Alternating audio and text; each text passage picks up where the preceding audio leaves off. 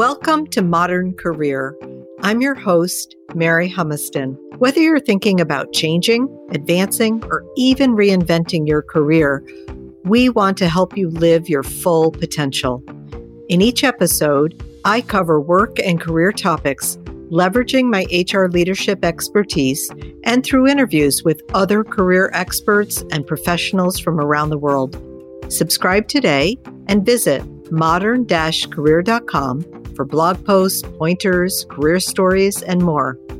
Let's jump into our next episode. Welcome to the first discussion in our leadership profile series. Today we're talking with Bask Iyer, who is the Chief Information Officer and Chief Digital Transformation Officer of VMware. Bask is a global information and technology and digital transformation leader a very respected industry veteran, Bask has more than 25 years executing and driving change in Fortune 100 manufacturing companies and Silicon Valley based high tech firms. Bask has been the chief information officer and a general manager for Dell Technologies, CIO for Juniper Networks, CIO at Honeywell, and CIO at GlaxoSmithKline Beecham. He holds a BS in mechanical engineering from Annamalai University in India and a master's in computer science from Florida Institute of Technology. Welcome, Bask, and thank you so much for joining us. Hello, Mary. How are you? I'm really good. Thanks again for joining us. We can learn so much from your amazing background and all of your experiences. Can you give us just a few highlights from your career journey? I graduated from an engineering college, and in India, I started selling refrigerators and air conditioners in a city called Bangalore 30, 30 years ago. Long story short, I didn't realize Bangalore would become such an important city. I was bored. I was single. There was nothing to do. There was no bars. it was a sleepy town. And I should have just bought real estate and then we don't have to do any work after that. But I started selling refrigerators and then I branched out to trying to sell computers and I lost almost all the money I made because I didn't know anything about computers at that time. So 30 years ago, I wanted to come to the US to get educated, to start going back to sell computers. That was my kind of goal. And then I came into Florida Tech and met my wife, my girlfriend at that time, and my wife, and I fell in love with the country. Had an opportunity to work in Cape Canaveral, some of the space projects, which I never expected to do. And then from there, I started working in manufacturing industries in Midwest, and then with Johnson and Johnson doing what they call computer integrated manufacturing which is now called IoT, robotics, etc. And then honed my technical skills in a few places like GlaxoSmithKline. Honeywell, I joined about 2000. And if you recall, at that time, we were talking about digital transformation in 2000. So my title hmm. was VP of Digital Transformation. It's very fashionable now, but in 2000, that's what we call those jobs. So, and then I spent about 10 years in Honeywell, which was great because they took me around the world spent a few years in China as a general manager, a few years in California, went back as a group CIO for Honeywell. But I always had this itch to work with Silicon Valley. So 10 years ago, I got the itch to come and work for Juniper Networks, which was growing rapidly. And I worked for a gentleman called Kevin Johnson at that time, who's now the CEO of Starbucks. It was a great opportunity to learn about Silicon Valley. And about five years ago, I got an opportunity through networking to meet with Pat Gelsinger, the CEO of VMware. And I've been a CIO and doing other things for VMware for the last five years. I mean, it sounds to me like you followed your passions or your curiosities and what seems smart, and you kind of followed the path as it made sense. I would think so. I mean, sometimes people look like I planned this whole thing out, and sometimes it's making the best of the opportunities you get. And the other thing is taking some risks. Going from Honeywell, as you would know, if you're an EVP in Honeywell, you're pretty much done. I think you get pension, you get medical benefits for life, you get a corporate jet, and you most people would say, "Oh, just stay there, stay put." And I felt like I had to take another risk to go join another smaller company, and turned out to be one of the better decisions. So that is one. And secondly, I mean, you play with the cards you're dealt. So I always felt like do a good job of what you're doing right now and then prepare yourself for the next opportunity. That's awesome. And you started as, I think you said, a, was it a mechanical engineer? Yes. Have you leveraged that as well? Or did you find it was a foundation and you really moved quite differently into a different career path? Well, I never thought I would use it. I thought I was in computer science, and that was not a good degree. This is why I think education always comes in handy. But when I was a CIO in a turbocharger industry within Honeywell, I think one of the HR person, you may know her, asked me to be also the R&D head for their engineering for a period of time. And you would wonder why is this IT guy being a leader for engineering? And, and, and turbochargers were very high mechanical components we had a lot of PhDs in mechanical engineering working for us. It turned out to be the best experience. The fact that I had the degree got my foot in there, and the fact that I didn't know a lot about that particular function brought out other leadership traits, made you sometimes, if you're differently enabled and you don't have skill sets to do what is required, you find other skill sets in your leadership traits. So that was a great opportunity to go find how to find the right people, how to lead them, how to inspire them, even though you're not the technical expert. So it did come in handy. Everything came in handy. So, Bask, what else might it be as you think about it about you or your style? Given that you took a lot of risks, as you said, and even you had the itch to go to Silicon Valley and all of the kinds of things you did, confidence wise, that's not always easy for everyone. What do you think else maybe came into play from your personality or your background that allowed you to have such a rich career path? You have to acknowledge there's an element of luck, so you don't want to be not humble and say that there was good luck. But the, what I'm particularly proud is most of the opportunities I've gotten because of somebody I knew in that job who had gone elsewhere or knew somebody else. So I think it's important to build a good network. And that's why I say you have to do a good job, especially these days in two clicks you can find out about a person. You don't need to do reference checks right? I mean you know exactly what a person is capable of. And then having a good network both within the company and when people leave maintaining the network has been uh, pretty helpful. Curiosity you can call it add but the fact that you have one life and you want to learn as many things as possible and different things has actually helped. So i have an itch to learn more things. So that that has helped. And then the more important thing as you go into leadership positions, I believe, is the ability to attract great talent. And you wonder why people won't report into you or work for you just because you have a title. They need to want to work for you. They need to feel like you're a good person, you have a vision, you can take them to their dreams, etc. That's the skill sets I had to learn to develop. So I would think those are the skills that help the networking, the ability to set vision, to take some risks, but listen, a lot of luck. Well, yes, but you know what? You've always been really great, as you say, maintaining that external network and presence. And I mean, we kind of grew up in companies where it was all about the inside and your linear path within, but you were very good at staying connected, as you said, maintaining it over time. So you didn't just try to call up the network when you needed it, but you built great relationships in and out. Any secrets on that front? I would say be authentic. I mean, there are so many people building this network for obvious reasons, for career advancements. It becomes transactional, and people see through that very easily. So I genuinely like the people that I work with, and you build a relationship and friendship and affection. I don't look at it as a network. I look at it as like friendship that you build. And so authentically, you need to a want it. People would try to do it artificially and then ring up people when they need a transaction you can see through that and this network doesn't last for too long. That's something that you develop this you need to even if you're an introvert to have some affectionate relationships that you build that is beyond just the work that you do and you should enjoy that. The second lesson learned which you said very cleverly is when i was at honeywell i knew everybody in honeywell. It's an ocean and you knew the ocean very well but i hardly knew anybody outside of honeywell. And nobody is going to come to morristown to meet you you start assuming since you're a VP or a CIO or whatever, the world revolves around you. And I took a lot of trips to Silicon Valley to go meet with other people, startups, and so on. And that was very useful for me. You have to force yourself to get out of the country, get out of the state, get out of the city, and build newer networks that turned out to be pretty useful.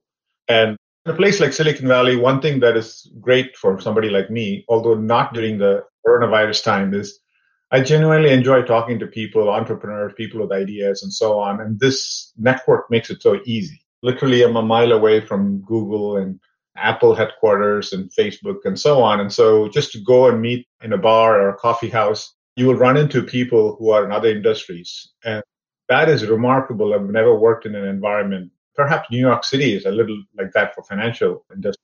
But I now know more people outside of my company than I know in my company. the role has changed right now. And how are you finding then the working from home and the change in that regard? And what part of that do you think will be long lasting and what might balance back out from your perspective?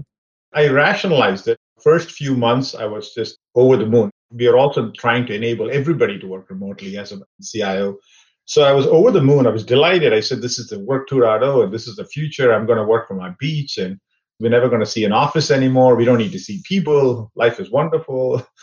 And once that thing runs out, I'm feeling like I actually miss that. I actually, hopefully, they change the rules where we are allowed to hug people because that's what I'm missing. I want to see people because I do enjoy working with them.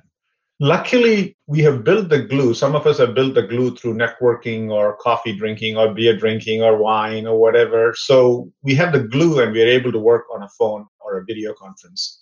But you cannot take that for granted. So it can last for three, four months. And after a while, it becomes out of sight, out of mind.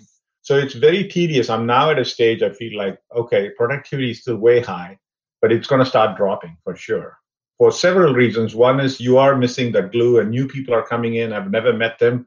They don't know me. And something I may say in an email may not come across the way it will come across to somebody like you who's known me for a while. So I worry about the lack of building the glue, if you will. And then on top of it, you could also become disengaged. Work is all about just clicking on a video conference and joining. What prevents it from clicking and joining a video conference for another job, another place? So now I'm at a stage where I feel like, okay, there has to be some hybrid combination. It's not going to be all or nothing. And I'm looking forward to the days when I can actually probably go into work to maybe just socialize and be a human being. And then you can do your operations reviews and one on ones, other kind of meetings over a Zoom or a video conference. So I think the future, that's how it looks to me. The hybrid is what looks to me as the best future state for us as we look ahead more broadly in terms of how we'll work or some of the other implications, any other things you see ahead that you might call out? I think it's a great time to be employed for yourself. The millennials, some of them have this thing for me incorporated, and I don't think that's a bad word. So it's a good time to be self employed if you can. You can still be loyal to a company, but you have an opportunity to do 100 other things. Not necessarily competitive. I'm not saying that you have to do anything that is not ethical. You can still be loyal to a company, but maybe I'll be a musician and make a few dollars on the side or be an educator or a mentor. And so I have a feeling this is a great opportunity for the hybrid gig economy, if you will. So that's one thing that has definitely happened. We got into a health professional since we can't go to the gym and I'm working with her remotely and I don't even know where she is. I just see her on the video and so now I'm thinking that would work forever. If I like this person, I don't have to see her on a daily basis to go work out or have nutrition tips. So I think this, I'm looking at as an opportunity and say this creates a fabulous opportunity for that. And then the thing I'm truly excited about the future is I think one thing I forgot to mention is the reason that I was able to do well was I had a few good teachers when I was growing up, especially at high school not DNA. I mean, I can say hard work, whatever, but it's got nothing special. And I, I really feel like I had a really few good teachers who taught me whether it's English or history or just ethics. And it is so difficult to find good teachers. You can put money into education. There are a lot of schools, but it's very difficult to find good teachers. Now with this remote technology, if you can use Zoom to create really good teachers, if you can find super teachers to teach 10 other teachers who can teach 30 other kids, etc., it's a great equalizer. So I believe now you'll have an opportunity to get a lot of talent, and they don't have to be necessarily in Silicon Valley. And you don't have to fight the visas, relocation, all the other kind of stuff. So that's the future I'm excited about is now you can really source global, great culture, educate people, make education the equalizer, if you will. And then medicine. I mean, you know, if you want to see a doctor right now, unless you have coronavirus, you probably would be doing over a video call or phone call. So why couldn't this be? Again, there are a lot of doctors, but there are few really good doctors. If those few good doctors can train other good doctors, or they can now dial in and do a diagnosis of people in remote places, villages, etc.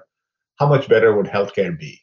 So those two areas I'm really excited about from a social standpoint to say, I hope everybody gets the opportunity that I got with three good teachers somewhere in a small school in India and access to great doctors, especially if you have complicated cases. Awesome. Everything you mentioned is a future to get excited about. When you said, for example, you could be a fabulous musician in the gig economy, we're audio so people can't see these four amazing guitars that I am seeing behind you. You obviously have something going on other than work. Tell us about that. Are you quite balanced or you find that hard to balance work and life? And do you also aspire to make that something professional? I'm actually struggling, like most people, to balance work and family. I roll out of my bed, which is behind, and then I'm in a conference, and then I can stay forever and then roll back into bed. So there's no boundaries, etc. So I struggle with that. And there's a different kind of pressure that comes in. So I never thought you'll have mental stress working from home. That's kind of why I got into it is just to get a break of scene and say things are fine. I never expected to have a guitar. Now I have a guitar and I can play it. I'm fine. So, and the music also, some people listen to music, but playing also forces you to learn a skill that you are not using it. Some people do workout. I've also done something, and I keep talking about this in my all hands meeting. I never talked of the fact that I've done a form of meditation on and off through my life. And I never paid attention to it because I grew up learning that in India and I felt like anytime it get comes free to you, like yoga was free to me and I never paid attention until now when they charge you a lot of money, you think it's fabulous. But it was free and it was available next door for me and I never paid attention to yoga. I never paid attention to meditation because it was free. It was there. Now I'm doing this and people call it mindfulness but that is definitely people can tell me the days I've done it and the days I have not done. Oh, interesting. So my assistant clearly knows the days I'm irritated, and she knows I haven't done my meditation. So now I'm talking about that at, all hands meetings because I want other people to pick whatever they want, whether it's mindfulness, exercise, arts, whatever. You need some time for yourself to get your sanity. And the second thing is, I think there is a little bit of there's no separation of work and family yet. So we need to have the discipline to say, I'm going to start my work at eight. I'm going to do my bicycle run or running or whatever, come back. I've started forcibly drinking tea or coffee at 5.30, 6 o'clock with my wife. She doesn't want to do it. She's doing it for more for me, but that makes it looks like the day is over for a period of time. And then you can come back and check your emails. And I think this is a struggle. And a lot of people and a lot of managers are not there. So they are abusing this. We have things like Slack and phone calls, and people are accessible all the time. And people just assume that, hey, Mary, are you available for five minutes? Without realizing that person is in the middle of daycare or baby care or whatever, and they feel obligated to stop what they're doing. So I think managers have to get a little bit more sensitive during this time as well. Totally agree. You would mention, and I'm just curious about this, way back in 2000 when at Honeywell digital transformation was kind of before even the word transformation was early. I mean, I remember saying to people, well, I've been involved in leading transformation for X years. And they said, no, it just came about. I'm like, no, it didn't. But what is it about a company that is advanced like that or individuals who go into those roles, which are risky or earlier than other things, like even when whatever agility came around or something what is it about those who go first, do you think, or go early, if I put it that way? I was like a body surfer and I always loved people who surf. Surfing is something important. And I've known a lot of surfers in Southern Cal. If you go, they would dress well, they'd go at 5.30 a.m. and just wait for the waves to come and do nothing. so they want to work for the perfect wave. And there are people who jump on quickly and wipe out. It's, I kind of watch that. And my, especially with technology, but most careers, you got to ride the wave in front of you. And you got to keep riding the wave. I mean, you cannot say, okay, I've done this digital transformation. So I rode the wave on real time robotics manufacturing. And then that went to China and other places. Then you have a few things on AI that disappeared for a period of time. Then you have this digital transformation, digitization, and that disappeared. And guess what? These waves come back as well. So you need to know when to ride the wave and how to get the maximum out of it. And it gets scarier as you get a little older in your career because how long are you going to keep surfing? And if you get scared, you're going to get wiped out. That's what I tell people. The minute you get scared and you don't want to ride the wave and take the risk, it's time to sit on the beach. Because just being scared and standing there, it's not a good place to be. You'll get hurt. That's why I think of it as waves and say, you got to want to ride the wave. You got to go faster the wave, the bigger the wave, the better. Jump on it, jump on it at the right time. My memory doesn't remember any bad things. I've trained my memory to remember only the good times. Really, really so I always have such a wonderful memory of my life at Honeywell, how great the company was, great people, and so on. I'm sure there were days it was not that great, but somehow I've forgotten it. so that's a good thing to have is just ride the wave and then forget about the wipeout you had and go on the next wave because you start second guessing yourself if you start trying to overanalyze your mistake that you made. You've given already a ton of really big nuggets of career advice. But is there anything else that you haven't shared yet that is something that has either served you well or has stayed with you throughout your career that you might share? I think being authentic has helped me. If you're authentically a good, I mean, there are a lot of mistakes I have. Friends who know me just know that's how he is. He's got a weird sense of humor and so on. And people calibrate around you. So you don't have to be this perfect person, but it'll be good to be authentic and consistent. So people know this is what, when Bask says this, this is what he means. People are unbelievably resilient.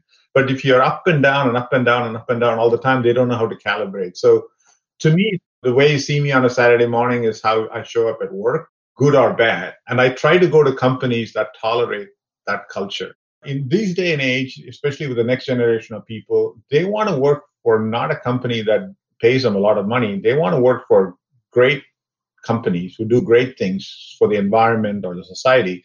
And they want really good people. So whatever good means, I'm saying just be a good person because you won't get good talent coming and working for you if you're an evil person or a bad person. And people figure you out. They have to just make two clicks, and all of us have a Yelp rating on how good a bad leader you are, and it's difficult to change it. So that's helped me is once you find your authentic self with all your mistakes, just play the same thing so people know who you are. And surprisingly, people are able to calibrate as long as you have some core of goodness in you. Because I try to polish myself. I mean, I've, same comments I've gotten about what I should do. When I try to polish myself, then I felt like I was not the same person. I was not having a good time, and people didn't feel like that I was being authentic as well. So while you want to pay attention to feedback and try to get to a better place, if you overdo that, then you come across very fake. Totally agree. I have such big nuggets here, and I want to tell you these are some that I've heard. People will all take their own away, but following your passions and curiosities, taking risks, making the best of the cards you're dealt with, leveraging and maintaining your network consistently over time. Continue to work on being a great people leader. It's not a natural, it's something you work on all the time.